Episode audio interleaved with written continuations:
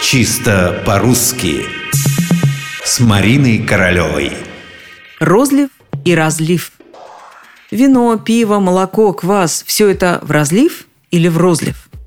Профессионалы-виноделы и продавцы, которые имеют дело с продажей вина, пива, молока, скажут «вино в розлив», «пиво в розлив», «молоко в розлив».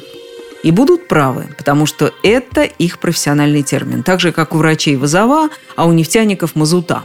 Но поскольку с вином, пивом, молоком и прочими жидкостями, пригодными к употреблению, имеют дело не только профессионалы, придется разбираться, можем ли мы просить пиво в разлив или нет.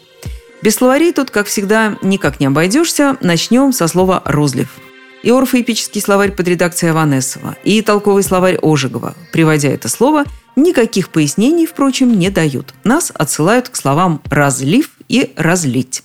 Отправляемся по указанному адресу, и вот что выясняется. Да, действительно, слово «розлив» существует, но это специальный термин, профессиональное слово, и никто нам, конечно, не мешает говорить «вино в розлив». Словарь Ожегова вообще не делает различий между розливом и разливом. Можете выбирать на свой вкус. Словарь ударений Агеенко и Зарвы тоже признает слово «розлив», но ставит рядом с ним помету «профессиональное», как и остальные словари. Итак, если мы с вами не занимаемся розливом профессионально, спокойно можем спрашивать напитки в разлив. Хотя и розлив серьезным нарушением нормы не будет.